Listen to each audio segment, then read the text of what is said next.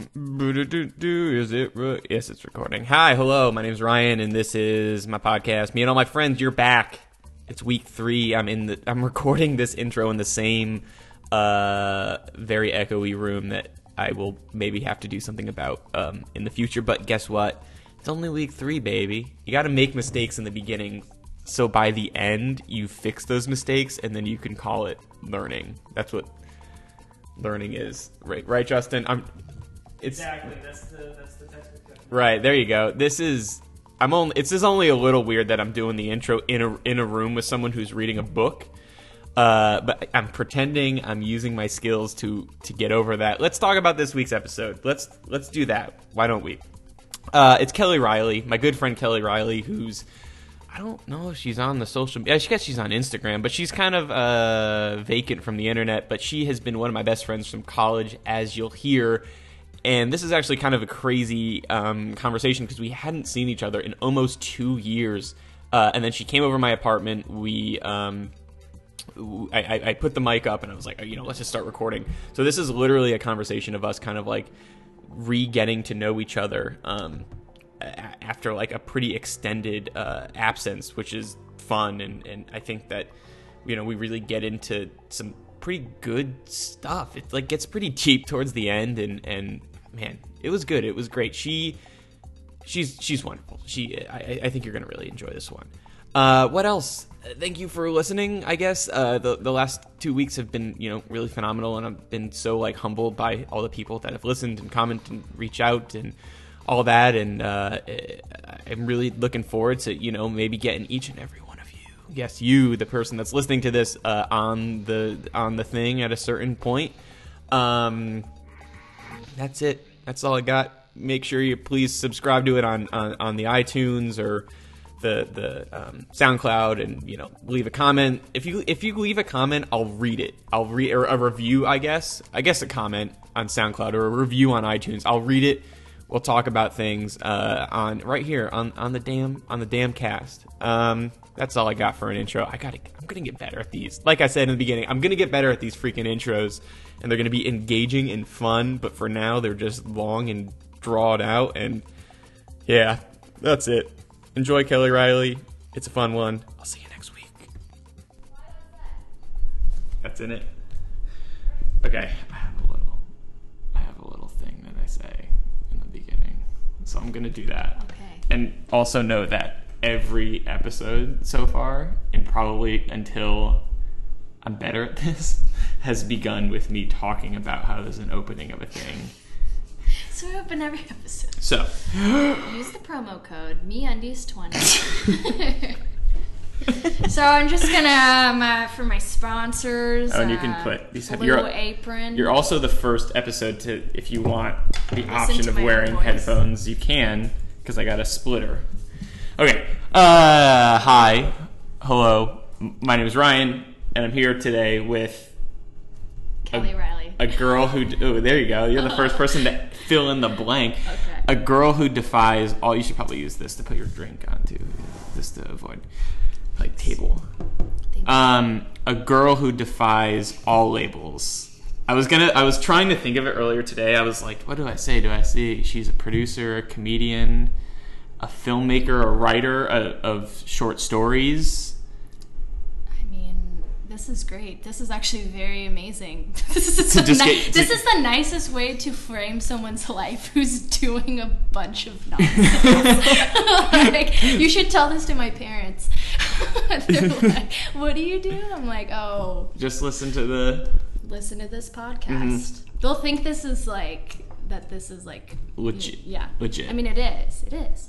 Um, well, yeah. So to paint the picture, we're not. We're currently. Well, you stop it. We got these. The club Long Island iced teas in Manhattan's. There's these like these little these little can two dollar like malt liquor Yeah. drinks. I mean, I gotta come clean. I opened this line of canned liquors on the side recently, just to see, just to see how far it would go. we didn't even these go are- two minutes without a bit. we didn't even go two minutes without a bit.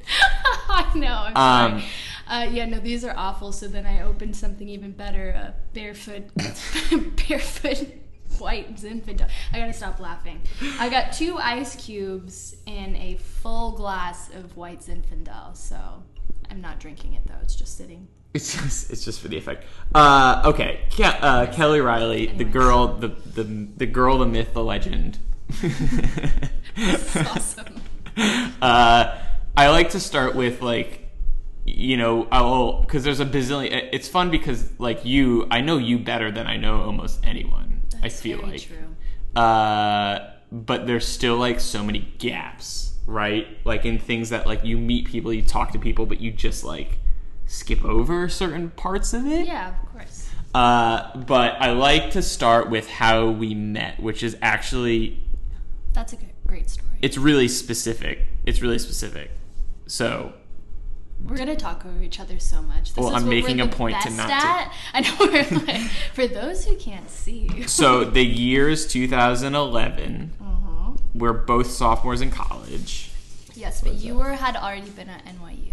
I had already been. You had just transferred, Mm-hmm. and we were at an improv audition. This was the, there were two different ones. Was this like the the cool one Oh, there or was like two the different side ones. project?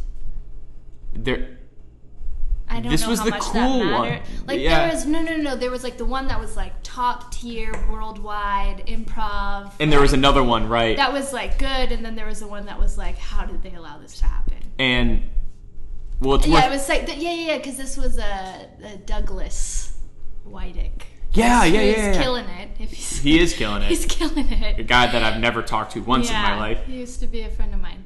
But yeah, that was I don't remember what it was called, but they were like the the competition. Yeah, and, And we so- auditioned for both of them, Yes. and neither of us got into either of them. no, I mean we were just far too advanced. Too many too, Too many good. years of improv. Yeah. Uh, in front of the mirror, and we were like sitting up against a wall. They made it like all feel very serious. Yeah. Like people were like crammed, Mhm. and like the student center were like sitting against the wall. And I think we had sketches we had written. Uh, everyone was like looking at their sketches and like trying to not. It was like a very well behaved group of people who were like Yeah. trying not to be pompous. Right, like, I- no one was like talking to each other weirdly. It was a weird environment. Like a normal audition room. well, especially for like a college like comedy group. What was that?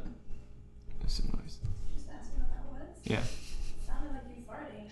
Oh, it wasn't. I, it sounded like a crash or something. Uh, featuring. um, so, well, so we meet at this comedy audition, and then we were like immediately friends. Yeah, it was weird. Like we just were like, "Hi." Yeah. we started talking. Like, "You want to hang out after this?" And I was like, "I have no friends." I was like, "I literally just moved here, and I live in a dorm, and it's awful." Yeah. sure. and it was like sophomore year, so you'd already like settled into your friend group or whatever. And I remember the first time we hung out was we went to.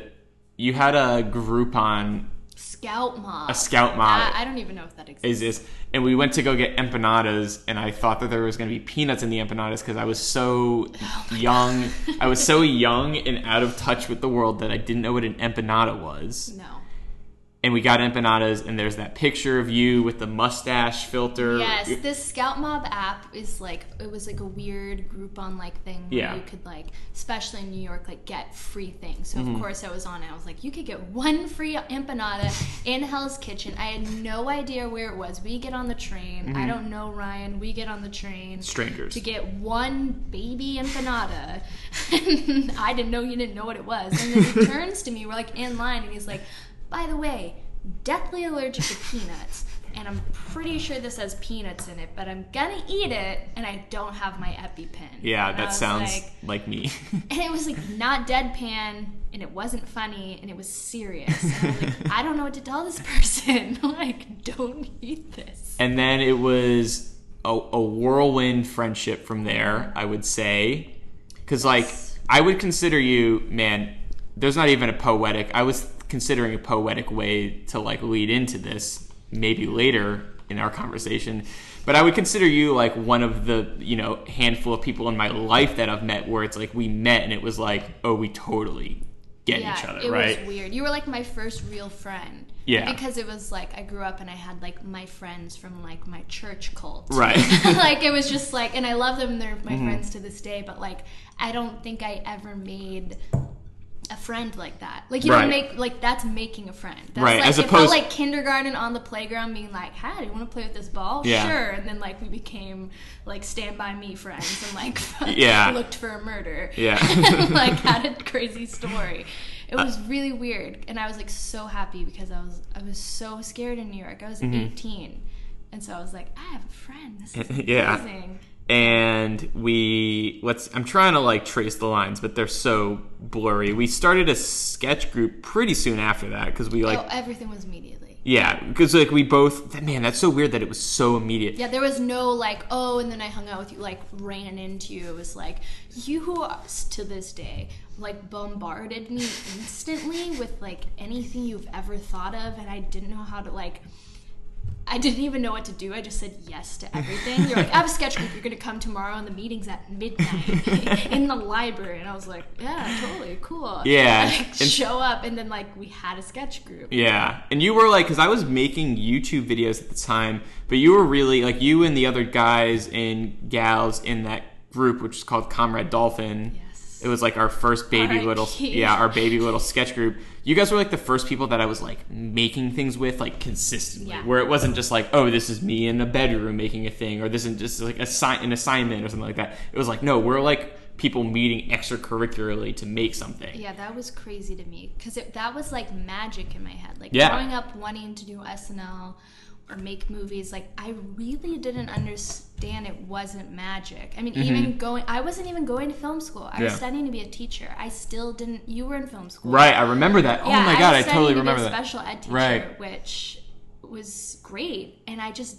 really thought making things was magic. Yeah. I didn't know that I could sit in a room with people and write. I Right. don't know why I didn't, but I wrote, but I didn't know these things. So like immediately, I felt like so weird because I was like, I thought you guys were like, This mystical thing. yeah, No, that's I, that's like a good thing. The preface is that you didn't even go to NYU being like I'm gonna be a filmmaker or I'm gonna be a creative person. You were totally like other fields, yeah, like I was gonna act and do that on the side right?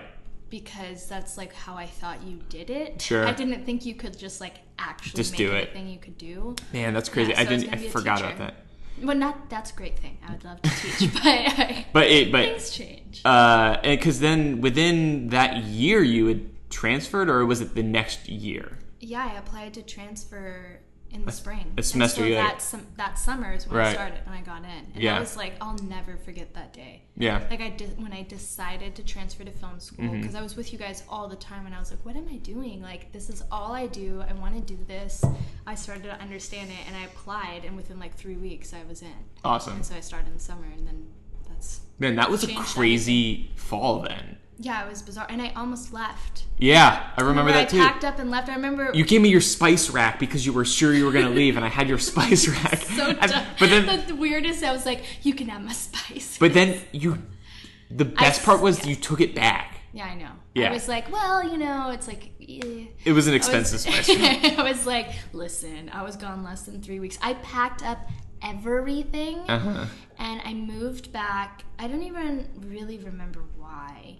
I mean, your mental health when you're like 18, Yeah. it's just like out It's not the, the great. door. Yeah. The, and I I remember Trevor who was in our group we were Mm-hmm. hanging out and like walking went to UCB and we're like walking had like a bagel at like one in the morning and we, I was just like so sad I mean we'd all hung out but I will just like never forget that night being like I've made a mistake why am Yeah. I leaving New York I was like so afraid Mm-hmm. and then I came back and took my spice rack back I was like I'm back and I need my oregano and then, so let's see. So then there was.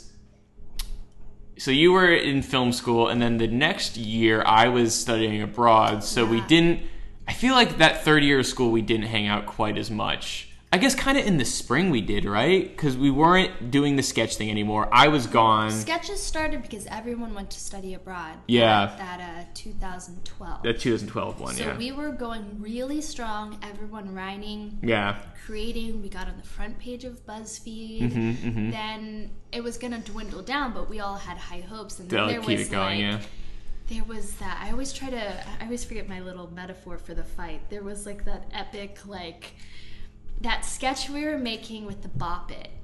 Yeah. We all got in a psycho fight because no one was anything. It wasn't like, oh, Yeah. Ryan is the director of Yeah. the group and Kelly is the writer. We were all really good at collaborating, and then slowly but surely, It kind of unwound. Someone wanted to be this, someone wanted to be that, and then everyone's egos went out of control. Yeah, it's true. And there was like a few sketches you and I filmed where we fought so insanely. There was like the Yeah. presidential one Uh-huh. where we were like in Central Park. I just started screaming. I was supposed to be this like like weird Yeah, weird politician, yeah. something really stupid. Yeah, I remember. And they were like that. scream fighting, and everything like started to just like disintegrate, and slowly but surely everyone like stopped. Like We stopped, Yeah. That, that was weird. and I just remember I my final moment was I had designed the logo, Uh-huh. and then I don't know whose names I should name. Like it's so dramatic. Oh, but then they had someone else design Someone, a new like- logo. took my logo and made it better. Yeah. which it did look better. Yeah. But I was so I was like, no one even told me Yeah. this. I'm out. This is creatively infringing on me. And then everyone studied abroad. So yeah. it was just like so it kind of really died out. Well, that so was like stupid. that like Conrad Dolphin thing was definitely like the first like legit like not that it was legitimate really at all, but it was like the first time it was like here's a thing that we have and it's ours, Yeah. and then also it ended. Like it was a weird lesson and just Yeah. like oh you gotta just keep moving, you know, because like you Yeah. can't like like and and honestly like to this day. Like I would love to work with any of those Oh, people. totally. They were all they're all Totally. incredible, and we're all like I mean a few of them are out here. Like Ben is out here. Yeah. Uh, Then Brendan is kind of out here. I did something with Scott Herkman a while ago. Um, I felt bad. He he's been like really. He's got his own little group and stuff. Yeah. So Well, he's a lot working. of people had stayed very, you know. But we're all like doing. Well, yeah, stuff, everyone's yeah. doing something. Yeah. But I think in the sketch comedy scene, Mm-hmm. um, I think we all kept trying, but I don't think everyone realized also what they were trying to do. Right, and it was like early.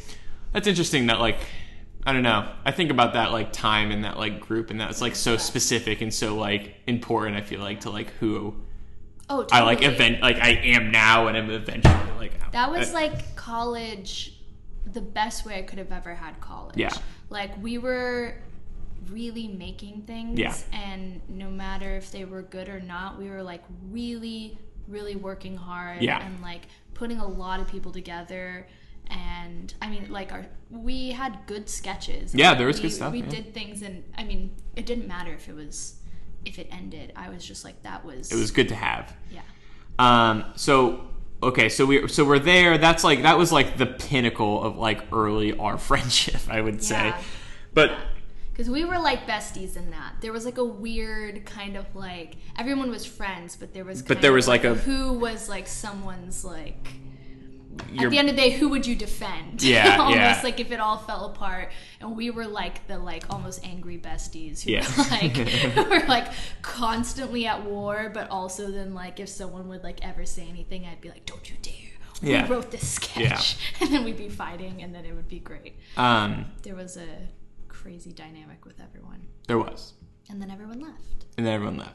But so so to go back, so these are the things that like okay, so now like even this is literally just going to be me trying to fill in the gaps that I like generally don't know or don't remember because it's been a while. So you're from San Diego originally. Yes, Very proud of that yes, because you like you love talking about San Diego. I do. It's too much. And I think that's my nickname too, San Diego. San Diego. like I'm on some weird sports team. Someone smacks my Hey, ass every day. yeah. Hey San Diego, hey get over here. it's Uh, clever. and so you're from San Diego, and you gotta. So you're. You want to walk me through it? Wow. like being born in San Diego to like us meeting at NYU. Like, what's like the general deal? On a dark and stormy night. 'Cause I've in always- October. Oh, I've always felt like your like family life and your like personal life was like very ambiguous. Even when we were like hanging out like every day, I always was like, "Oh, Kelly, there's things I don't know about." Yeah, Kelly. that's what's so funny. I've actually been realizing that a lot lately. I'm like, oh, I'm such an open person. Mm-hmm. Yeah. I talk about everything. I'll talk to people and connect to people. And then I realize I'm like, I have this weird, I don't know if this is the right word, like enigma, where I'm like, Yeah. where I'm just like, do people even know who I am? I'm like, I feel like people are very confused sometimes, and I like don't know even where to begin, especially in college. I mean, I came there Mm-hmm. from San Diego and I had like my off and on boyfriend from high school and then my parents had just gotten divorced and I'm the Oh, really? oldest. I I thought your parents were divorced, like had been long since divorced. They, I suppose, well, I guess maybe it was more fresh. Maybe for like two years. Okay. They had been divorced. And so a lot of those things, like as much as I'd be open about, Mm-hmm. I like was trying so hard to have my life. Yeah. So like that, I think that was uh, just, I guess, on an anecdote of that. It was just like really funny because as much as I always think I'm open, I get that all the time. Like recently, Yeah. people are coming to me like, I don't know really anything about you. I'm like, what are you talking about? I talk to you for like, I talk your head off for like eight hours. Mm-hmm. What am I saying? But yeah, my whole family. Um, You got a big like, family, San too. Diegans. Yeah, I'm, I have three younger siblings, and Mm-hmm. Are they all? Do you all have the same mother and father? yeah, so Okay. we all have the same mother and father, even though I used to tell my brother that he was shipped from Stockholm and I made him cry for years. That's funny because like a me. huge bully. It's funny because my youngest sister, we used to tell her that she's from Yugoslavia. like we used to like, we, yeah, we used to harangue her all the time about that. Poor baby siblings, Yeah. and they're just like subject. I used to ask my brother Chandler, I asked him to give me his name because I liked it better, and he just was like, he wanted to like marry me. Like, that's how close we were. He loved, like, in that kind of like, Yeah. Want, you know, Before I love you- my sissy. yeah. Like, we're like four years old. And I was like, give me your name, basically. Yeah. like, I, he just totally did, and I felt so bad. And I was like, all right. I like went by Chandler for like a month. I was like, you can call me Chandler. So I'm a really good sister. Um, no, yeah. So San Diego, always. My family's been there forever. I never really thought about it until I moved to New York. I always wanted to move to New York. Mm-hmm. Yeah. And then I got there and I was like, I love San Diego. Yeah.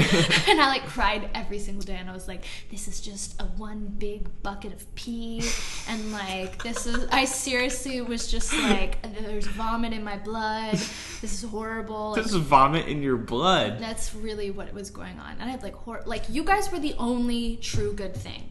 Like being your friend. I mean NYU was amazing, but we also did like crazy things. You like weirdly like brought life to a whole nother level. Like we Oh. like went to like New York Film Festival and met Wes Anderson. Yeah, I remember that. SNL after party. Mm-hmm. You know all this crazy stuff. And then Did I get you into an after party? I'm kind of glad you don't remember this because yet again we got some hilarious fight. Oh, I, Because do was- remember that. I ditched I- you. Oh, I, do ditched remember that. you. Oh my god. Yeah, it was so it was so much fun. I like ditched you and I was like hanging out with Bobby Moynihan. You came over and you were like, "What are you doing?" I was like, "This is Bobby." You were like, sitting Dude. on his lap. That is a memory I don't even have at all. And then we were screaming at 7 a.m. outside, whatever, wherever we were. And you left in a cab without me, and I had no idea where I was. It was like, I don't know, two months being there. I remember I peed in a subway station. I didn't have my phone or anything. Dude. And I got home and I called my dad, and I was like, Guess what? I just went to an SNL after party and peed in a subway station. And he was like, That's amazing. And I just was like so happy. And then, like, two days later, we're like, Hey, what's up? Yeah, I- well, Never I- to speak of it again. I rem- that's funny because that's totally a memory I had pushed all the way out of my brain. Because I remember like, well, we have very like similar like big attention-seeking personalities. Oh well, yeah. That's why. That's where the fights. I, I hate saying fights so much. no, we That's- fought a lot. We, Yeah, there- but there- it was we- we- like purely a te- horrible narcissism. But it's worth it. It's also like worth noting that there was a year of our lives where we didn't speak to each other at all, and it was last year. Yeah, last year. it because it, like we whatever we don't need to talk about that. But the but like I remember I brought you and I like felt like you were like embarrassing me. It's, yeah, it, you were like, these are the people I work with, and I was like, Ryan, they were talking to me. Yeah. you brought me here. Am I gonna? What am I gonna do? Yeah, I- I've always- and and I was just like so confused, and I was like, they want to hang out. Like I'm just hanging Yeah. out with them, and then just got wasted. I was like, still like 18, Yeah. 19 years old, and I was like, do you not understand?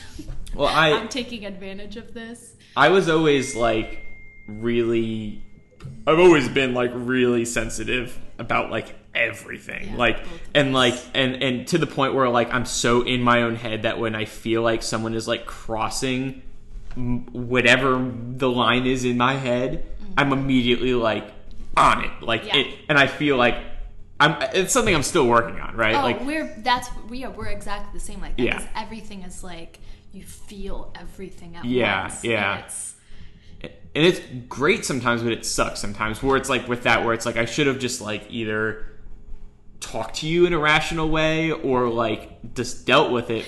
But but and now I could probably manage it in a in a different way. But it, it, it but it was just all the fabric of everything. it's a fabric of everything. like yeah. it was just like the funny things about all these things were it was like all everything was so sensitive and emotional out there always or as far as I Yeah. know that it just like everything was super easy to get over like Yeah. there's fights with friends where you're like screw this this is Yeah. a waste of time and then it'd be like I don't know it was like weird you Right. think about it then later it'd be like Well, we're- haha Well, it- it- like we went to an SNL after party that's pretty much all that matters it, it's well it's either it's like a funny combination this is again these are just the things that like i feel like i could say in front of you that like would be i'd be hard pressed to say in front of other people.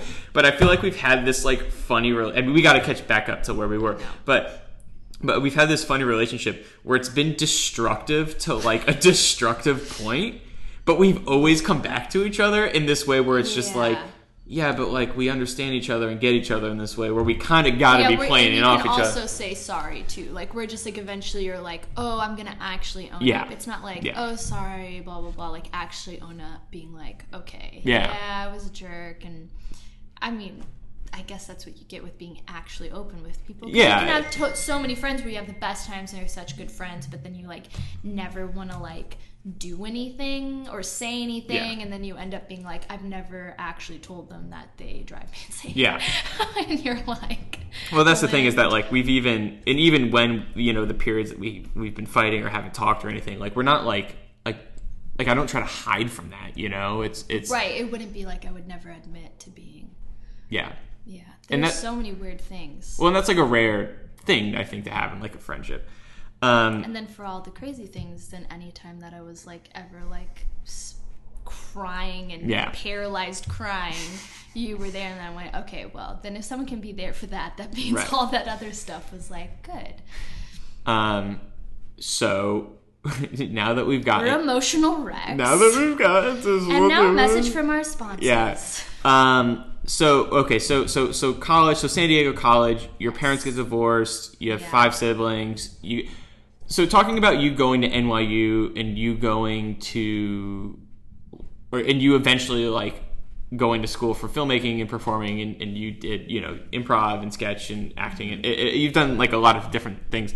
It, it would. Is there a seed of that? Like, were you doing that at a younger age, or was that more of like a recently developed, or not? I mean, not recently at this point, but like, yeah, my whole life, and like I said, I really thought everything was magic. So in my Yeah. head, I was like, I don't know what a screenplay is, Sure. or how a screenplay gets made. It was Right. like literally the magic screenplay, man. you know, like Steven Spielberg. I like knew directors. Like I was like that kid who, like, the first time I saw Royal Tenenbaums, like when I was a kid, didn't know what it was. Yeah. Wasn't watching Wes Anderson. Didn't I just probably went on HBO and I wasn't allowed to and watched it. And I like was like, wait, someone did this. Yeah. I remember when I started like going online and figured out IMDb. Mm-hmm. And so like that started to like I mean, I'm sure all of us have done this. But Yeah. in my head, like I just wasn't that kid who was like, I'm making movies. Yeah.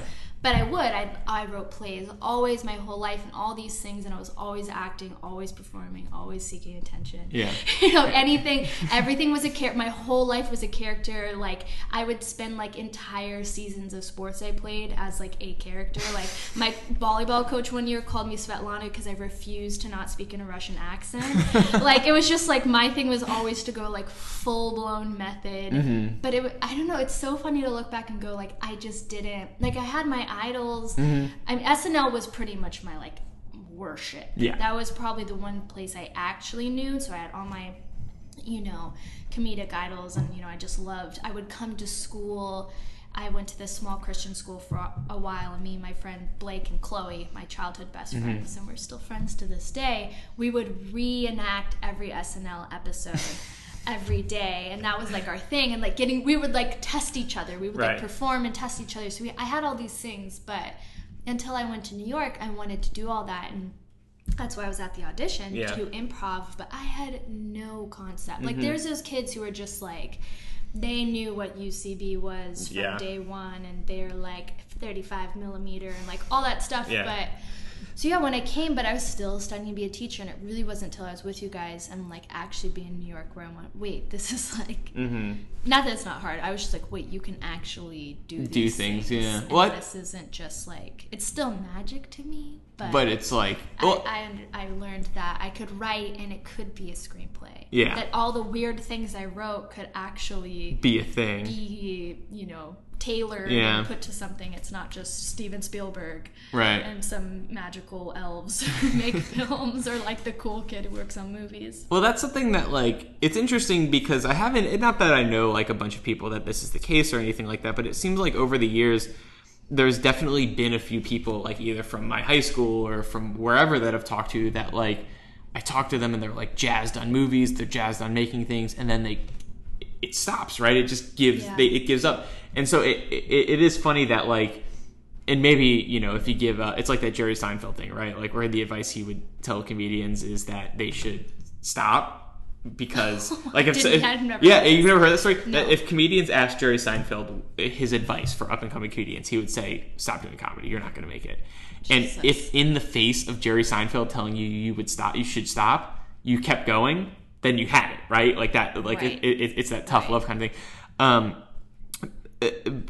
but like you know so maybe if you stop or you give up maybe you, you don't necessarily like have the, Right. the the unstable structure that's necessary to like try to do the things that we're trying to do but the just the idea that like i wish there was more of like a resource or more of like a like a calling card to just like no listen like you can remain Yeah. weird and fun and, and be happy and do all these things and not feel like you need to concede in a million other ways and not that there's anything wrong with being a teacher or or being i don't know an accountant Right, or something it's, like it's that like the bad thing, like what's your backup plan? And it's like, well, there is no backup. Yeah. I can have multiple passions, but Yeah. there's not like a, you know, we all go through hard things and you work all kinds of jobs, but that doesn't mean that's a backup plan. There's back- a really weird fine line between being Yeah. like, I'm just gonna completely quit and never write anything again Yeah. and do X, Y, Z as my backup. It's just like you either do it or don't. Well, that's that also kind of like makes me think about something that I've been thinking about a lot more recently, especially with like working with a few people that I've been working with,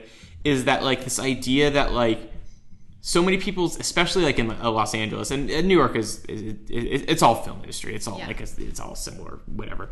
Um, is that so many people are like, well, I need to write the thing, make the thing that's going to get me the thing, and so many Yes. people's like idea of success and idea of like happiness is like the end result of something Right.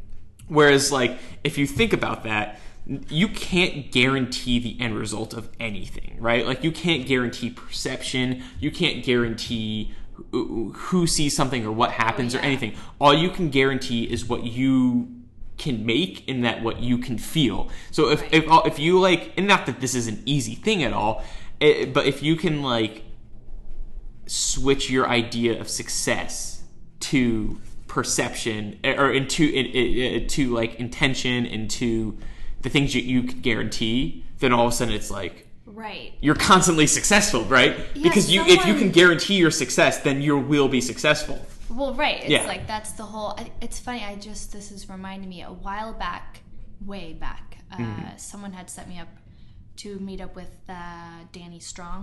He wrote uh, or he created. Uh, I'm, he's very famous and very talented. uh, created what the heck? I'm blanking. Uh, that show, familiar. the show uh, with Terrence Howard that's on that everyone's obsessed with. Empire, Empire, Empire. Empire and wrote uh, the film with Julianne Moore, which is a politician. I'm being horrible right now. He's very talented. sure and great guy Uh, the Sarah Palin Game Change. game change okay Uh, really great resume and all these things that he was saying. You know, for so long he was writing. He was like almost trying to write like comedies that were popular. Mm-hmm. Yeah. But let me write a popular comedy because that's what people want. Yeah. And he was writing them and writing them, writing them, just writing what like was on the market. yeah And he said then eventually he started writing what he knew. He Mm-hmm. liked writing about politics, he said. yeah And so he started writing politics movies and doing the research and Game Change yeah became Huge Game deal, Change. yeah, huge deal, yeah. and you know he'd been writing forever, and so that was his advice when I, I was lucky to just even sit down for an hour and meet with Sure. a writer Sure, sure, sure. success. And he was just like, "Yeah, you have to write things you know and that you want to write. Mm-hmm. Yeah. You maybe will strike gold and like write a Will Ferrell movie, but like Yeah. if you're just writing because you're like, oh, let, me write Minions three, like you're not gonna write Minions three. you know? Yeah. Whatever. Like I'm gonna cash in on this. Like Yeah.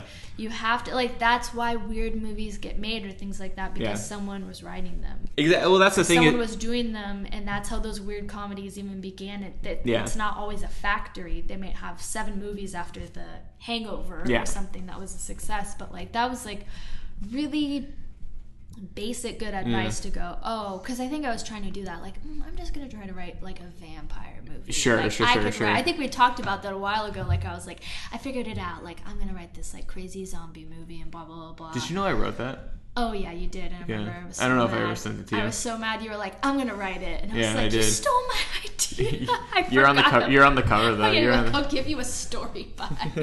and I was like, That's happened three times. "Oh, of course." I was like, "Forget this." Um, but yeah, so you know, like I was like, "But I don't write those." Like Yeah. you can write that, so you wrote it. Yeah. But I was like, "I don't write zombie movies, and that's okay." That Yeah. doesn't make someone less of a person if you're not able like to write any any sort of thing. Like you, I'm not saying you couldn't, but if that's not your thing and you're wasting your time on a zombie movie when you could write Something what else. you want, that's Well, and it, it, it's so tricky because you at the, at the same time, and I don't know if it's a matter of being like knowledgeable of what you're getting into or just being accountable for what you're getting into. If that does that make That's sense? You, you know what I'm saying? Where it's like like if you want to write only what you want to write, and what you want to write is three hour long dramas about astronauts right. or whatever, like you need to just own up to that and not shy away from like oh here's like why is no one like loving Right. this thing you know or even I'm remembering now the same man Danny Strong said he was even like uh, picked to do the Hunger Games. Oh, he wow. was like Hunger Game. You know, it's Yeah. funny how those things happen. But yeah, too, you write all these things and then people start picking people up for that. Yeah. You might go, be you're up to the challenge. Like, cool, I'm gonna Yeah. write the Hunger Games or whatever. Like that can be the double edged sword where it Yeah. works, where then you do your thing, but then you might be like, oh, write the Hunger Games. Like you could write the Hunger Yeah. Games, right? Like where you just like all of a sudden there's like weird.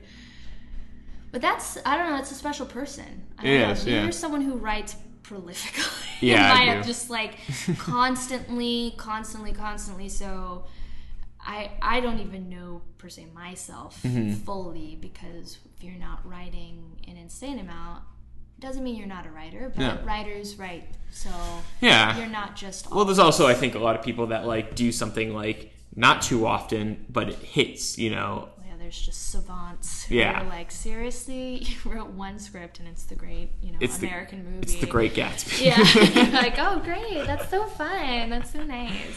um okay so we got a little off track it doesn't matter there's no off track there there was no track to begin with um.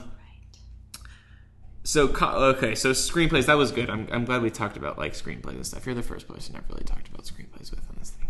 Um, so so college, blah blah blah. Let's talk about okay. So you go. So we go to college. We're friends. Now I'm like trying to like reel back into like what the groove that we were because I want to. There's things. There's things that again I don't necessarily even know. Uh, so so college happens. You graduate. Now what are you up to? Just for the sake of like what the, the Present question. or right? Can I tell one story right yeah, no, no, no, no, no. The- bring us, bring us up to date. Tell Okay. stories, whatever you need to do. So I graduated. I graduated really quickly, and I graduated in the winter time. So it was like really anticlimactic because it Mm-hmm. 'Cause was there's no just, like- ceremony. yeah, like school ended, Yeah. and I was like, okay, well I'm gonna like go home, I guess. And Yeah. like not everyone did, or so it was kind of weird. And I was planning to stay, Mm-hmm. but like I was going to be completely, completely cut off. You know, my grandparents paid, you know, X for my apartment, Yeah. part of my school, and that was like my one thing. And I worked, and Mm-hmm. that was really awesome. But then I knew I was going to have to take care of if I lived in New York or not. So I went, and a friend I went to, uh, who was at NYU also, Mm-hmm. Cole, became my roommate in my studio apartment, which you stayed in. And as you know, I did was- stay there. Very small. Yeah. You know, two twin beds against a wall. And so I got him as a roommate and I was like hitting the ground running on Mm-hmm. like applying to jobs anywhere. I was super open to LA, but I was really hoping to get a job here. I applied in New New York. York. I applied to like 300 jobs and I was exhausted. I was like nannying ev- for like five different families every hour of the day to get my money, my money.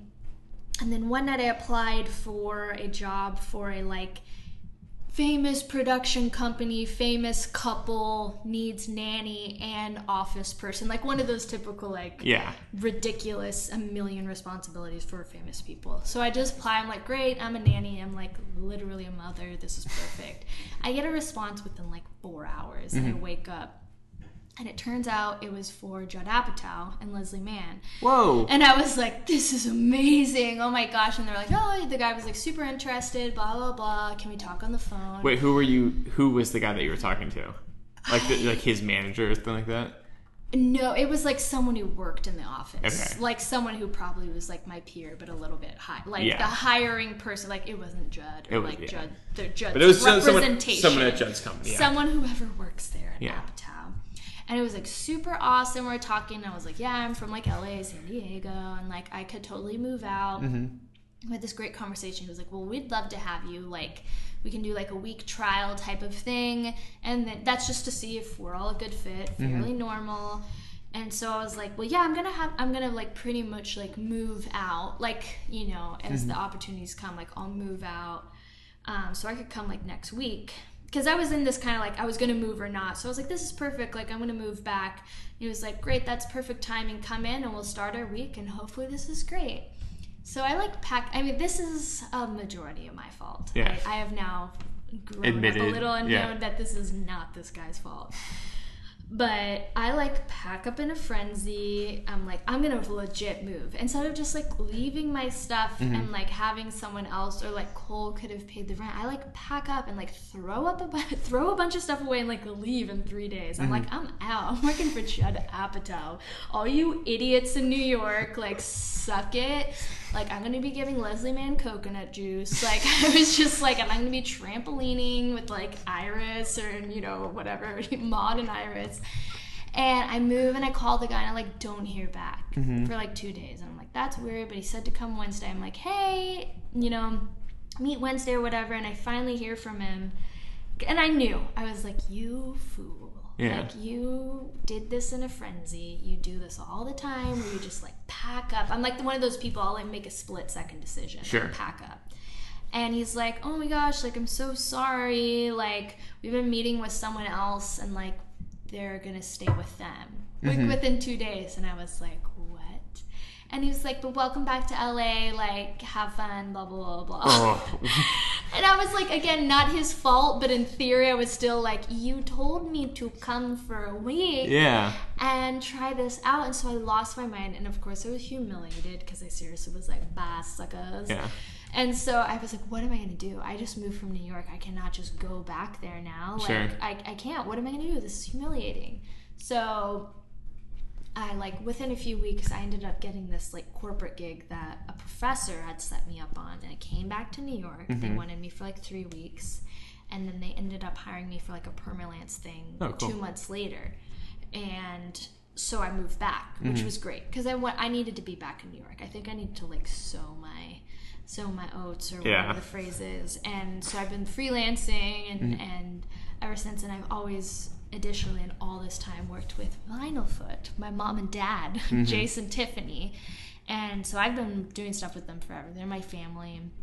We're doing a documentary Tiffany's directing on Kevyn Aucoin, makeup artist. He's pretty much he created the 90s supermodel. So Okay. you see a 90s image of a supermodel, It's Kevyn's hand in it. Yeah. True auteur of fashion and beauty and Mm-hmm. Just amazing. And he died tragically. And so this is kind of the can. There's not much on his life. So this is a canon of his life. And Cool. It's a beautiful story. and We've been working on it for almost four years now. Wow. And so that's been awesome. So everything in between and freelancing on God knows what. And I Yeah. like always, the one thing I've learned in these past few years, I always said, like in school, like I always wanted to write, mm-hmm. always. But in my head, I thought I wanted to have another skill. So I thought, oh, I'm going to edit. And I can edit, but you get beat out instantly because people are like making explosions. Yeah. You know, I just can't do that. Yeah. And then I was like, producers are insane. Yeah. Insane. Like, why would you ever want to be a producer? And I'm producing. I like just accidentally fell into it. And it's been awesome because I was like, this is like, it's almost made writing better because once mm-hmm. you understand how a film gets made Sure. or a show or anything, you're like, I sometimes you know how to write with like proper limitations, but that opens up your writing because you go, okay, great, I know what I can do. So that's been really helpful to do with writing because it's just kind of like completely separate, but also Yeah. related.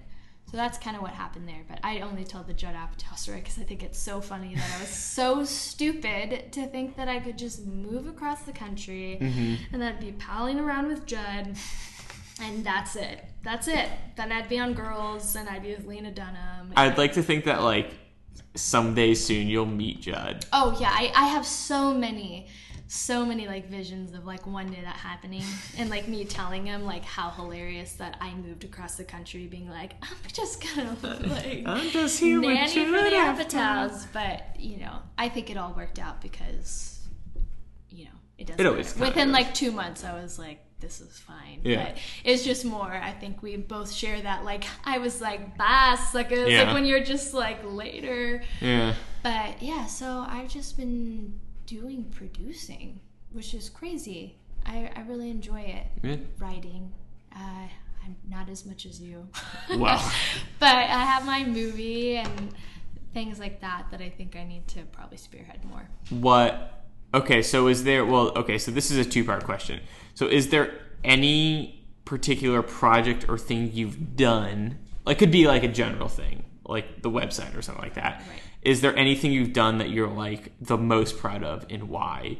And then additionally, is there like a project or a thing that you're just like, I'm going to define my life by you know this ultimate thing that I have that I want to do? That's a great question. I think it's both. Yeah. I think when I wrote my film um, called The Official Rio, I'm like, what? Which one is it called? the Official Rio Document, and it's about the Heaven's Gate cult. Right, I remember that you Yeah. did. Well, you did a short film about Yeah. this. So I, what I did was I thought it was all brilliant, Mm-hmm. and I remember like uh, filmmaker Sean Durkin who did Martha, Marcy, May, Marlene. Yeah, cool. Yeah, that's a cool film. Did he ever Yeah. follow that up? You know, I don't know. Did you ever meet? Did you meet him? No, I I was trying to because Yeah. I was just kind of like when you're in film school, like the things you do are incredible, and I kind of missed that because I was just like so willing to like Yeah. balls to the wall all the time, like contact filmmakers. Like Yeah. that's how I like met with Danny Strong, like where I was just like any connection I could, I just was trying to meet any writer any way, Yeah. you know, that I could, and so I was trying to meet with him because they had made a short before that called Mary Last Seen Yes. I and that was what how I understood it and what I read was that they made the short and packaged it with the screenplay so Mm-hmm. that the short could be watched as like kind of tone in the film Sure. and then go with the screenplay and that was kind of like an amazing business plan to me because I thought first you can make a short that's amazing Yeah. then have your film and thus get your film made Yeah. So I was able to do like the advanced uh, where you make your thesis film At NYU, at senior NYU, year, the whole senior thing. year, yeah, my yeah. experimental short Was it experimental? and it was experimental. I had my whole like Dogma 95. I was like very I went the experimental route at NYU. Okay. So I I think cuz I, I mean I really love I took an experimental class Yeah. and then I instantly was just like I'm going to go that route. Sure. And you know, Did you know that? its- Did you know my junior year at NYU I took ex- NYU experimental and I pitched and I didn't get it? Really? Yeah, isn't I that don't fun? remember that. Isn't that fun? Yeah. Was it the full year thing? Uh, no, it was a half year. Yeah, there. I, I think it's kind of weird how it's like that. I thought you had to like get in before because it almost made it feel useless. There was- but I didn't know till I You pitched it. within the first week or two, so you had time to transfer out. Right. And I pitched and I didn't get it, and I made the film independently. But what's so funny about that is, is like everyone thinks they're all hardcore when they go in, Yeah. and like so many, not that you were, just like so mm. many people's films. I'm like, what is Mm. going on? Yeah, yeah, yeah. And then you go and end up making it, so it doesn't matter. Yeah, I, I ended up making exactly the film that I wanted to make. It's not that good, but better. I mean, it's pretty good. See, I did it. Yeah. Your film's good though. You you did. well, you did the- yeah, I did. I mean, I yeah, I should not knock it. No, like it's a good film. I like it a lot. Is it I online at all? No, you know, I got really weird about it. I think I had a huge, that's a whole story within itself, blow up with my crew. Mm-hmm. Because I was a little disrespected. Mm-hmm. I think there was like a weird Napoleon complex of like I didn't like grow up and know every single bit and piece of film. And Sure. the guys I worked with, I loved them, super talented, but they just like if I thought differently, it was like I didn't know what I was doing. Sure. So it kind of was like a wreck. And I had a very specific like my Dogma 95 manifesto that that was the whole point of What do you wait? What do you what do you mean by Dogma 95? So Dogma 95 was a Danish filmmaker kind of manifesto like Lars von Trier. Sure. and a group of them in back in the 90s when it was kind of getting back they wanted to get back to the roots of filmmaking Sure. and just make it raw. Because when digital was happening you know everything could be more crazy. It was kind of like all sound had to be recorded.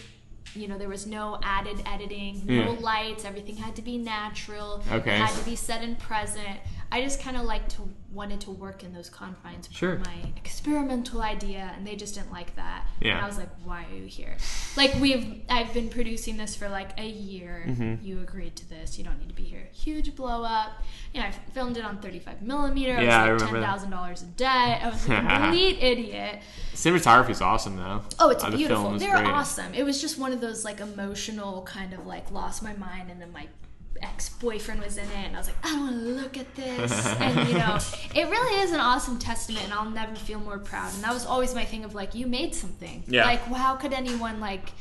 You're. That's what happened. It's a hard thing. Well, I feel I feel almost the exact same way about my end of end of school film, where it was like, like the amount of just like, oh, I could have done better, could have done this, could have done that. Right. Was like, wait, but my intentions, uh, my intentions were totally there Right. going into it, and then you lose a little bit of sight from them. You know, like, uh, y- y- because you get tied up in the end product or whatever. But whatever. Well, exactly. I think that like you have such a vision, and then I had so much attached to it because I had my actual feature. That that was the whole thing, and everything was riding on. If this doesn't get made, then the feature won't get. Like I just had way too much riding on it rather than letting each thing be its own thing. I'm and so the whole point of the short was to be, like I said, how the other film an Sure, sure, excerpt sure. of the feature, and which I wrote and will always be a work in progress. Yeah. But that's a story that I've been working on. I mean, I feel like my whole life. Sure. And so that, I feel like that's like my opus. Yeah. And like I just I can't believe this story hasn't had people love cults. I almost felt cheesy at first. I was like, oh, I'm writing a cult movie, but to me, I was like, this is so much more than that because it's like sci-fi. Yeah. It's super sci-fi. You know, they they were like a, a rocket ship's attached to a comet going to God. You know, all these kinds of crazy. Well, is there a 10 second version of like what the story is, like the Yeah. actual story that you're writing, so the just so people understand? The Heaven's Gate cult uh, was run by Marshall Applewhite, and he believed that there, you know, there was a chosen group of people Mm-hmm. that uh, were going to go with God. Yeah. And he came up with eventually that they're on the Hale-Bopp comet that was coming, there was a rocket ship attached that they needed to get onto and go to God. Their bodies were vessels, essentially Mm-hmm. Great. um, mere vessels, and so they kind of all had. They lived in Rancho Santa Fe, where I grew up, right next to there. So that's how I knew all of this. I was a kid. I was really young, and it was very, you know, crazy at the time. And they ended up eating uh, applesauce, poison, you know, arsenic applesauce, and what was really iconic. There's a lot of iconic imagery that they wore these like uh, Nike sweatsuits and, and shoes, and we're all in bunk beds. And like it was really bizarro. And uh, there was one surviving member that had left right before had been kicked out, and he had come and had tapes about them committing suicide. Yeah. And so it was, and he wrote a book afterwards, and like he had denounced it, and then kind of came back and said he was the uh, the one who was going to carry it on. And so I read this book, and I was like, this has to be. I just don't Yeah. understand. I'm like, as far as cults go, I think this is the most fascinating because I think the sci-fi Yeah. if anything has a sci-fi element in addition to like religion Sure, sure, sure. to me there was like a lot of star trek elements and things like that that i thought were like to me it just felt really iconic Mm-hmm. so i'm i'm shocked i think that some people maybe have tried to option it at some point but no one's ever made it so, Well, you could be you the know. first. and if alan arkin is interested i would love him to play marshall applewhite Mr. Alan Uh, Arkin, if you're so- listening right now. but yeah, that's that's been my thing. I I've, plenty of others, but that's the one that's always pressing. Like I'll never abandon that. There's Yeah. plenty of things you write that are like awesome. I wrote that, Yeah. but I don't need to make it. Yeah. If someone did, great. Yeah. but that's the one where I'm like, I just don't know how this could get made. Yeah. Your, when your heart's so in it and it has to get made. Well, it's good that you have that because that's like always something. Like at any given point, you could be like, Yeah, oh, yeah, of course. I'm okay if I was 45. You know, it's one of those things where you hear later and you're like, wow, like they've they've had the script forever Yeah. and tweaked it a million times. James Cameron and Avatar or whatever. Right, yeah. exactly. Until the technology's made or something like that, where like you made technology to make your film. Yeah. Well, congrats. Yeah. I don't care if Avatar is good or bad. Congrats. Mhm. So yeah, that's my Your big my- thing. Long story long. Long story. Long story long. So, well, to use also to use that as more uh, now like a transition point into like the more like existential like, side of, of, of things is uh, so so is there? I mean, projects aside, like careers aside, jobs aside, whatever aside. I mean, or any of that included on the same note. Is there like a particular like dogma or statement that you're like after? Like, could you could you sum it up? And I'll and there's no there's no it behind it. Like, could you sum it up in just like a this is what I'm after. Like, this is what I'm trying to do. Like projects, you know, like an, anything aside or anything included. Like just as an in general thing. That's a really good question. Oh, that's tough. Mm-hmm. I know it's not it's, it's it's not supposed to be easy. Well, I think that the things I'm always attracted to, I love following. I think what I often write and maybe just realized recently is following like a solitary character sure. in like a really not massive world, like a lot in a huge story. So it's not as much plot driven, even though there may be plot, but kind of I love focusing on like a character. Sure. I'm not a huge ensemble person. I don't think I can write that well. So I always love like writing like really, you know, one solitary character and like really in an intense life or Mhm. world around them.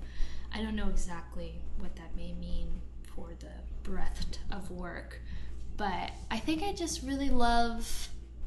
I I have so much in my brain constantly, and I constantly wonder like how much I spend in my brain and how much I actually spend in reality. Yeah. So when I write, I try to like see how that can translate, Mm-hmm. hopefully to reach someone who may feel like how do how do you get your thoughts? That's what writing is, but also how do you get almost like psychology out there without trying to make it about Sure. psychology Sure. Sure. in someone's brain, whether that's through humor or or you know drama. Right. But I that's might be this might be very vague because I don't know if I know the answer to Yeah. this. But I love I love focusing on one character and how the world around them affects them. So would you say how do you think that translates into like what you're after and just like life in general? Like is there like a like do you like like you know like your career and your art aside like like is there like is there a larger umbrella to it or is it really just like a day-to-day thing and you're you're letting the little the little moments you know guide the big ones I think that I want if I can make someone comfortable mm-hmm to be themselves or say what they want or laugh or open up sure by what my actions are, how my actions might open someone up. That's whatever that is. Yeah. It Doesn't it, whatever I do, it could be me eating something weird. like it doesn't matter what it is. If how my actions make someone feel is going to make them feel like they are closer to the self they want to be in front mm-hmm. of people, that's all that matters. yeah sure I don't care what it is. Mm-hmm. I don't care if it's me bagging groceries. If I can just sit and talk with someone and know that they genuinely feel comfortable, I'm not making them feel nervous or that I'm more important or I'm more successful or they're more successful, that mm-hmm. two people from wherever they are, you know, can feel comfortable, that's it. mm-hmm That that's all I care about. And so whatever I can however I can give that to the world, sure I want to do that. And often that comes through humor, just Yeah. because when you can make someone comfortable through humor or talking, but yeah, just making. I love when I can see someone be themselves Yeah. and not put on their their guards anymore. Sure, and not sure. In, not like you have to be a vulnerable baby and it means crying or something like you tell me some deep dark secret but you know when someone's like we're not connecting. Why are what, why Yeah. aren't we connecting? What am I doing? Or you know anything? Someone's not getting what you read. How do I do this? And so yeah, just making people almost fulfilling someone else. Yeah, sure. If that makes sense. No, it does make sense. It to- it totally makes- life, so- my life goal. So would you say that you're defined? Hmm. I, th- this is a new question. the, the, this is something that like I don't even know if I know how to ask it. But would you uh, would you say that like you feel like just like the life thing is more defined by the relationships you have with people, or more defined by like your own pursuits of something? Oh, the relationships. The relationships, yeah. Because I wouldn't have known half of these things, doing anything I'm doing, if it wasn't how I was with people. Sure, and definitely. how what I took from them because Yeah. it doesn't matter. I could be a robot and climb the ladder. I could like I could just go and do that, and anyone really can if you just do it. yeah. So the more I've just like been with people and around them, that's given me everything, Yeah. and it, in all capacities. Yeah. So that's all. That's it. Because Yeah. at the end of the day, what is what does it really matter? Right. if I don't have friends or someone to love Yeah. or I've alienated my family, you know, New York doesn't matter, LA doesn't matter because if you're who are you doing it for? Yeah, it's true. Who am I doing? You know, you can write in personal, but if you're trying to get something and you don't have anyone, Yeah. you have to be point oh oh oh, oh one percent to Yeah. get that. Yeah. And I'm just I'm not. I'm not. Yeah. And it's that's what I would tell anyone. Yeah. I think that like that was something like even just me specifically like there was a lot of years and you know even probably I'm still on the tail end of it where I really looked at myself and looked at what I wanted to do as like I'm going to write, I'm going to make and that's where I'll live and die. Like that's it. Right. And it really wasn't until the last year or two that I was just like no, it's so much more about like being with people and being Right. and doing things and like i mean there was years of college where like not that i didn't have like any friends at all but i would just actively not go to things Yeah, It- active isolation. yeah because I, was like i need to write i need to do things i need to do things it, it, and not that i'm not proud of the things that i've created and, and i think that like at the end of the day y- you know that's like so much what i'm after but it's like even like this the, the, the, the morning that we you you know uh, of this day that we're doing this thing is is I like was like, okay, well, I'm gonna go play. I was invited to go play ultimate frisbee, and I haven't been able to do it for a long, long time. And, and my buddy that keeps inviting me keeps inviting me, and uh, I was like, I gotta go do this because like maybe yeah, maybe I gotta come back and I gotta meet you later, and I, maybe I gotta do a, a few- a few other things today. But like, I gotta go be with people. Like, I gotta like Right. like bounce off of people and meet people and like, and and I think that like not that art isn't important and not that like there's a million things that aren't important, but it's just like the more you can just step out your front door and just be with people is like that's the cr- those are the critical moments. Those are like Yeah. the that's like the that's it. That, that that's the end of the story, right? Because everyone forgets too, you need experience to write. Because Yes. eventually you can have a vast imagination. Yeah. Of course. That's where it all starts, and that's where your writing really needs. But if you're not living anything in life, No. you know, we can't expect to sell screenplays at Yeah. 20 years old. Yeah. Or whatever it is you want to do. Because. And it's hard to it's have it's hard to consider that.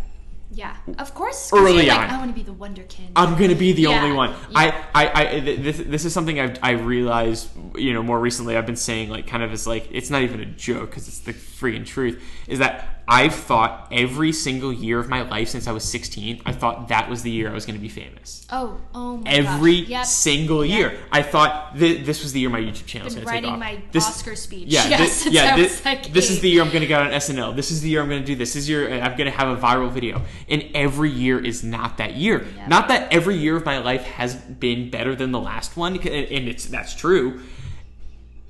But it's been far short of like some weird expectation I had. Right. Yeah. It's so weird that pressure of like it's good because that's what gets like Yeah. to have goals, but then you're like, why am I like pretty much disavowing Yeah.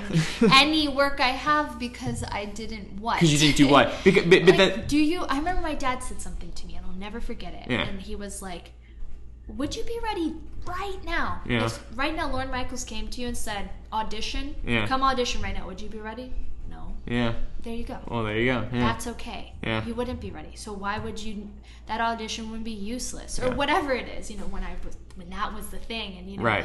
I was like, oh, Right. right. it's so much there's so much and, and and I think that more and more I'm realizing that like on the deathbed or on whatever, you know, it's gonna be like the oh man, like remember this conversation I had with so and so, or remember like going out this night or hanging out this night, and not those like lost hours like making a screenplay or something like that. Right. And not that I Or mean the, the checks you cashed. right You know. Th those work hours and you know the, the the jobs that like i remember in the memories creating stuff that i remember are the sketch group in college Yeah. are you know a film i made last year where we are hanging out in the same house for two weeks in chicago like Right. like i don't necessarily think of the work i think of the hanging out with the people Yeah. and i think of the relationships with people Right. and how that came together Right. as opposed to just like oh man, I haven't written a sci-fi thing. I really should write a sci-fi thing. Like that's I don't consider that Right. at a certain point. Yeah, like I don't have a pilot right now. Yeah. Like, you? Right. It's- And then sometimes you, I'm not working hard enough, and I'm like, I've been working on this documentary for X amount of years. Because sometimes I go, I don't deserve this. I just, I'm not a producer. Yeah. I'm not doing anything, and I'm like, what are you even saying? Like, just because I'm not bleeding every day, my heels Yeah. are cracking every second, that I'm not working hard enough. Like, I'm like, whoa, let's like, Yeah.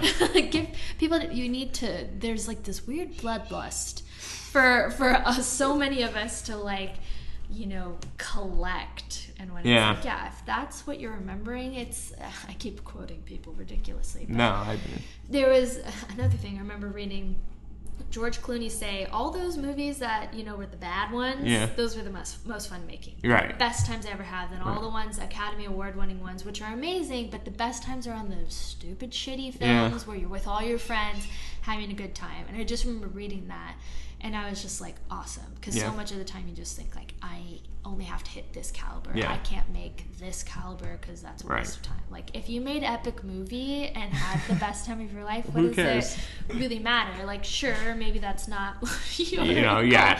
but i, I that's like calming because you just hear people you might admire or just who obviously have Yeah. careers and it doesn't even need to be someone in the film industry most people are always going to say life is far more yeah. important than it's it's a weird it's a weird turning point. It definitely is where it's like that like when life and living and doing and interacting and doing things becomes more important than like some other notion of what you thought that was.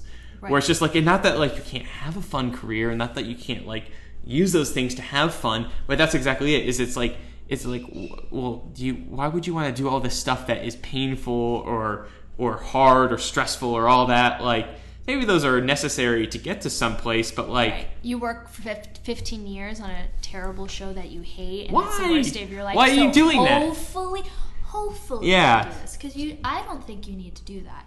I don't think you work your way up and you pay your dues, but I don't think you need to be in the mailroom for 20 years No. to get your script made. Exactly. You just need to, you know.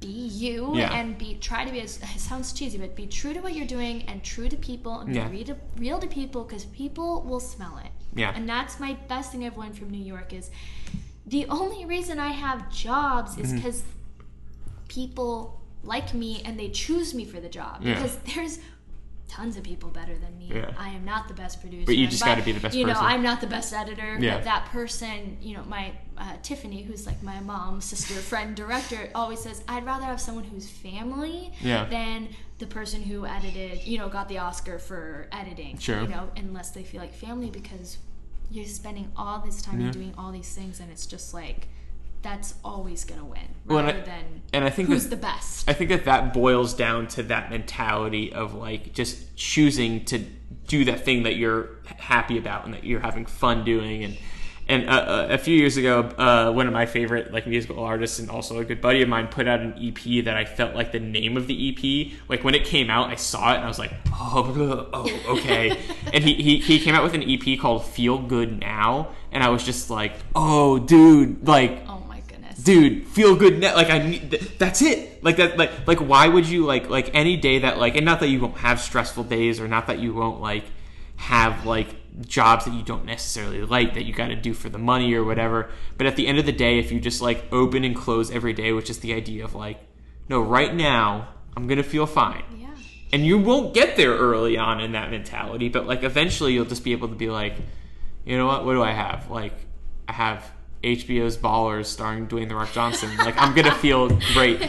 Tonight is good. Tonight's Someone great. did well. Someone did Yeah. well and made ballers. Yeah, I'm gonna feel good. It's true because it's just so easy to just want to be like, "Woe is me, white people Yeah. problems." And- and Essentially, like the will worst feel- part of my day was finding parking, and I'm so mad now. My life's ruined. but people will feel that in you, you know, if Yeah. you're that person. And, Right. and so what it comes down to is like giving yourself that good fuel that will burn into something, yes, you know, pleasant and something that people want to consume. that'll give it to you also. Yeah. It's like, yeah, the more you're just like, it's so cheesy, but one of the truest things, the more you give and the more you're Yeah. just good to be around, Yeah. that's how you'll learn things because then you actually start seeing people instead Yeah. of like co-workers or people you're on set with and you know Yeah, it's true. it's so true that's probably the best thing i learned Yeah. because stepping on throats i just Why? well, it's maybe like, you'll get mixed in with that crowd where it Yeah. might just work but eventually you go plenty of people i've worked with who acted like Yeah. that and acted like complete assholes on set and had attitudes Yeah. didn't matter how talented they were eventually go well i can't work with them Right. Like, we can't hire this guy anymore Right. like sucks he's the best but gotta get a new dp we'd rather have someone nice than someone who's just like taking you know shits on everyone you know it's just ridiculous when you think why why does it matter Yeah. I mean, there's four people I feel like who can act like that in the world. Like, there's very few people who I think can just get away with being complete monsters. And Right. even then, it's like, it's not worth it's it. not worth it. No, Yeah. you're gonna be.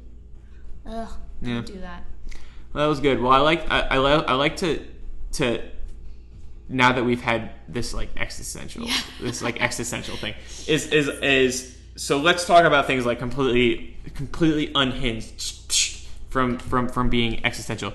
Is do you have what's your favorite movie? Oh my gosh, I know, isn't that hard? this is so hard. I know.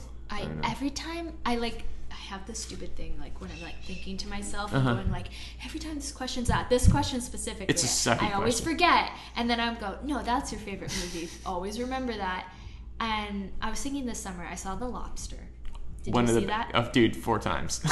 yeah I saw it Crazy good Same. movie. Probably Your favorite movie? mm, that might now have become my favorite Yeah, it's all incredible flick. I really, it's so weird when that happens because you always think you can't like a new movie. Yeah. it's a fake rule I have. No. Like, it just came out. How dare you but like it? but a movie as good as Lobster, people. I mean, I get made fun of like. a- I mean, not like haha made fun of, but like I get like like poked at a lot because I am always recommending things to people. oh, yeah. Like I'm I'm Same like. I'm constantly recommending things. Like Yes. like like there is not one person I couldn't recommend a movie to. And The Lobster is my most recent fascination because I saw the trailer and I sought it out. I I, I borrowed it from the internet. Um, and and it's an it's an incre- I would I would recommend anybody to watch The I Lobster. said that as well. And I, rem- I realized when I was doing that too, I was like, oh, this director. Yeah. Have you Um, seen his other movies? I did Dogtooth, and I didn't I- realize I didn't. You know, I just didn't know Yeah. who directed The Lobster initially. I just went and saw it, and I was like, "Oh my gosh, Dogtooth!" And I remember when I was talking about it, and I was like, "Well, Dogtooth, you can't necessarily recommend." Did I Dogtooth's like you. It's like a huge parental advisory when you're like, "This is this is gonna put you in a dark place." Amazing film. amazing film. Dog- I just film. recently watched Dogtooth. Dogtooth is on Hulu, which is a good. Oh yeah, because they have Criterion. Is it in the Criterion? It's on Criterion. Yeah. Yeah. Uh, I just the only the, I've recommended Dogtooth to one person, and it was another dude who was like, "The Lobster is his favorite movie," and I was like, "You gotta watch Dogtooth." Yeah, I mean, I just I what's the best about those two films is true, true. I mean, they're just uh, purely unique. Yes. pure. Nothing you know, like 'em. Nothing like 'em. them. And Yeah. when you see story, it's stories. It's stories. It's not plot driven. No. It's not oh these like crazy composite characters and trying Yeah. to get somewhere. It's really It just lives. story. There's nothing like it. Yeah. And that's I maybe going back to another thing like if I can create like that Mm. where it's truly truly you know I would love to write a film like that. Yeah. Where it truly just comes from the ima- I mean to Yeah. me it's just like imagination. It is. And that was amazing. I Yeah. loved it and that was probably the first in a long time where it really was like you know when you see a movie over and over and over again Yes. in the theater Yeah. yeah that was really because it's so hard to always choose Yeah. I, I could discuss more. I guess that. And who needs a favorite at the end of the day? Well, yeah, but, but it's, it, it's, it's fun to you see know, like I used to say Air Bud, and then I would sound just like super pretentious Yeah. and a douchebag. I'd be like Air Bud, and I was like very serious. Yeah. It became a joke between some friends who enjoyed it, but yeah, the lobster. The Lobster's great. The Lobster, is just and a, a good companion piece that I would recommend to you with The Lobster is right around the, the theatrical release to The Lobster. Colin Farrell was on the Nerdist podcast, and he talks about it a little bit. It's really interesting. Okay, that's good. Um, The Lobster is a great movie. The Lobster. I'm glad you mentioned The Lobster because I love I love that I've movie a lot. been non-stop. I actually, since I've been kind of weirdly uh, at a lull of work this summer, essentially unemployed, I made it my thing to only spend money on going to the movies. So I've seriously seen every movie, like including Bad Moms. Yeah. and, like, so I was just like on this like crazy, which was awesome because it reminds you of like I've always been someone like see anything. Because you Yeah. could see like Why not? Pets, and Yeah. it could be the best animated film. You know, Yeah. see anything and everything Because because you'll gain something from seeing Of it, course, especially if you you're a filmmaker or creative. Yeah, Yeah, you always learn because you. It always helps my writing because I go, "Wow, I Yeah. wouldn't have done that," or "Oh, Yeah. that joke," or something like that. Totally. And so that's been really fun this summer. That one was, you know, and you know, documentaries. Trying to be a better documentary mm-hmm. filmmaker by seeing more. Um. Yeah, that's something I don't really do too much. Do you want to? Do you consider yourself someone that like? Do you want to do documentary like as more of a serious thing? I love doc. I I what was fascinating about kind of falling into it. Mm-hmm. I I always loved documentaries, but I don't think it was like. I never was fully attached to. it. I feel bad saying it this way, but it's also funny. Like I always like, oh, Kelly, you're working on a documentary. I'm like, it's not like lesbians in Darfur, where like came down on a plane, Yeah. or, like saving lives. Like, you know, those are always great. But like, you know, I just love the storytelling, almost like. Uh, cinema verite Yeah, sure. has always been something I'm attracted to, which I think is why the experimental thing of like set in just like immediate here it is now as Yeah. as minimal, you know, because I either want to go like full sci-fi or, Or- I love like I think that was like what was cool about the lobster because it like felt real. Felt super Something real. about it just felt like Yeah. it was very grounded in as much chaos and like Yeah. nonsense it was. It just felt reality. But anyways, that was just I started to draw more to documentary through that. I mean, there's all kinds. That's what's Sure. kind of cool about documentary. Just like any film, you can get the Mm-hmm. one forks over knives about food, and then you're scared to eat meat ever again. And Yeah. then you get Amy, and it's incredible, and you know tells the story of someone's life where you already know what happens to Amy Winehouse, yet you're on the edge You're of your there. seat, wondering really what's going on and learning about someone. Did that win the Oscar? No, it didn't. It was Yeah. not. It did. Yeah, Amy. Yeah. I miss. I don't know. I don't think I'm wrong. I'm I don't know. pretty I don't. You could say yes, and I would know. Yeah, Um, better have. Uh, I'm just gonna say yes. I don't. know. I literally know when when Amy Winehouse died. It was one of those things where I was like, who? I, I, I don't. didn't know Amy Winehouse? I knew like her music like in a very. I still don't at all. She's incredible. I see. I loved. It was my like he- best friend's mom was like an Amy Winehouse freak. Yeah. So that's like all when I go to her house every day she'd listen to, and so I was. I mean, I'm not gonna act like I was deeply Yeah, wounded, but you- I knew I heavily knew about her life. So when the documentary came out, which was fascinating, Yeah. I knew kind of you know the whole story, but I'm still like, wow, this is when you put it all together in a film Yeah, rather than when it's you hear from the media or whatever. But Did you see the? uh I mean, not to reveal how punk rock I am, but did you see the Kurt Cobain one a few years ago, like I a year ago? I did. That was a sick movie. You know, I didn't like it. I liked it a I lot. see. I got really upset by the footage of uh, Kurt and Courtney, the personal footage. Oh, when For they're some when they're when they're like really fucked up. And yeah, that, naked. that Something yeah. about that I thought was a weird filmmaking line crossed. I think that took me out of it. sure. Just I just thought, I thought that that was like kind of an. we need that? Because it didn't do anything. All it was like in there almost to be like attract people to watch it. I don't know. Something Yeah. about it was really unsettling. Where it's like.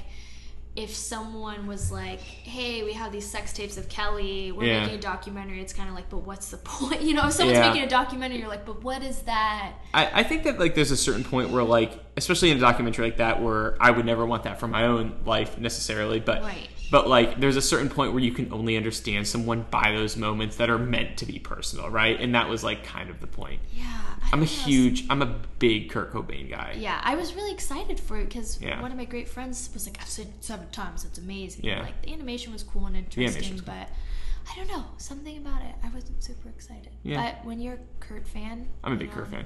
I try to not. I feel like when you're a fan of Kurt Cobain, there's two types of Kurt Cobain fans. There's people like me that I try to shut the hell up about it. I try to never talk about Kurt Cobain Right. because there's so many people that are just like, I love Kurt Cobain. He's just right? like they have like speaks- Forever 21 shirts. Yeah, he just speaks to me. They have Kurt Cobain written on the back of their like denim vest, and I'm just like, no, Kurt Cobain. Like like Nirvana. I didn't I didn't like Nirvana that much when I was a teenager, but Nirvana is a band that like I came to in the last few years like hardcore. Like I listened to like uh like In Utero, and I was just like, oh my god, Life like, changing. This is dude. I oh, like. well, yeah. If you're gonna be never mind. Of still does that you need me. to let their heart have changed you. yeah, it's Kurt Cobain. I whatever. I don't want to. We don't. I don't want to talk about Kurt Cobain. See, Um, I'm not. I'm not a. I'm not a, a Kurt, expert. A Kurt head. not a Kurt head. Is that what they do? that kind of sounds almost a little dark. uh, yeah. Didn't he shoot himself in the head? Did he shoot himself in the head? Yep. Was it the head or was it like Allegedly. allegedly? Or No. was, was well, he he- killed? but yeah, he. I don't even bother with that stuff. Yeah. But yeah, he shot himself. Someone tells me he Very- was shot in the head. I'm just gonna believe it. There's theories. I know. Yeah. Well, they think that Courtney Love like died, like, or killed him, died him, Yeah. killed him. I also was reading conspiracies the other day that Avril Lavigne has been replaced by a clone. I did. I've read that. My brother and I were going down deep. We were like, it was like things if you've been abducted by aliens, and it was like if you're a vegetarian. We're like, oh no, oh no. We were going down and we saw the Avril Lavigne thing. and I was like, oh my gosh, weird tangent. Um, But just in case you guys were wondering, just in case. So to close it up, another good closer is uh, so what? Uh, what is your favorite ice cream? I think I don't know, and why? ice cream. The why is the important part of it makes me sick. You don't eat any ice cream. I do. I'm in a weird. I'm like, it makes me so sick. Okay. But when it doesn't make me sick, Where are you going for? I like pistachio. Why? I don't pistachio? know. I I that's a good question because sometimes if you get like the really nice kind, Yeah. like not like the thrifties, which is still Yeah. fine, like a nice kind, What's thrifties? like uh, Rite Aid. Okay, sure, sure, sure. Thrifties or whatever. Um, then it's like salty and sweet. I Yeah. think that's why. Or probably uh, what's it called? Late night snack. Jimmy Fallon's when that came out, it had Mm. Yeah. potato chips in it. Yeah, yeah. And like pretzels, or maybe I'm getting there's like a Stephen Colbert and Jimmy Fallon. I like liked it way too much. When that came out, I was like, um, oh, I was in high school, so of course I could eat like nine a day, and it, I would lose weight. That was always good. But yeah, I get so sick. I used to like freak out about ice cream in the summer because it was like hot milk to me. I would eat ice cream in the winter only because in the summer, I don't know what that is. Some weird like it's hot milk. That's disgusting. Uh, I'm making this question horrible now. no, it's okay. But um, cashew milk ice cream is pretty good. Never had it. but yeah, pistachio for sure, and then late night snack. Good. That just potato chips and ice cream. Anything salty and You like something involved, yeah. Yeah, It's involved. a comp. A comp. Yeah, I like involved ice cream. Yeah. Like I can do vanilla with rainbow sprinkles. That's classic, but Too simple. Mm-hmm. Yeah, an involved ice cream I think is probably a reflection of who I am. Some sort of just like extra complicated nonsense. Good. so Good. that's my story, and I'm sticking to it. Well, that's it, man. How do you feel? How do you feel about it? You know, I feel good. I hope I, you know, pass this lie detector This- test of my life story that Well, we don't see I'm hooked up to. There's it, just to like harken back to you saying like I'm constantly quoting people. I'm constantly everyone's constantly stealing stuff, but like Marc Maron has when he he always ends his like shit by just being like, so how do you feel about it? And That's I lo- so I love true. that. I love That's that. so I love that because it's just like yeah. So how do you feel? How do you feel about it? I feel good. It's kind of nice. It's weird to like be. I'm like being interviewed, but not. No, you're like not I didn't know. I'm like, am I supposed to ask him questions back? No, was no, you could. You could have. That like, would- I don't know about this. That could have been an option. I mean, no, I mean, this is good. It's interesting to look at your life and have your perspectives Right. on each other, Well, and also even- to go back on our back on our years. Yeah, well, there's. I mean, one of the reasons I love like doing this, and I, I I've probably said this again in every episode, but like, is just the like how like whenever in your life have you sat down at a table and just been like, we're just gonna talk, Yeah. and distraction free.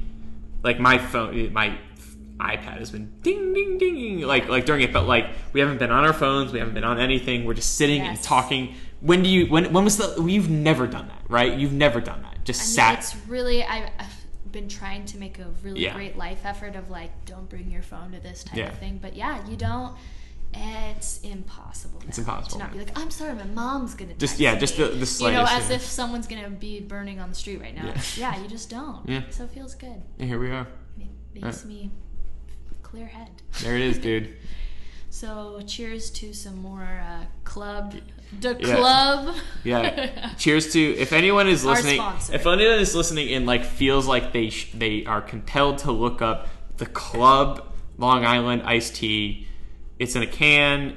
It's 200 milliliters. It says the can says the liquor is in it.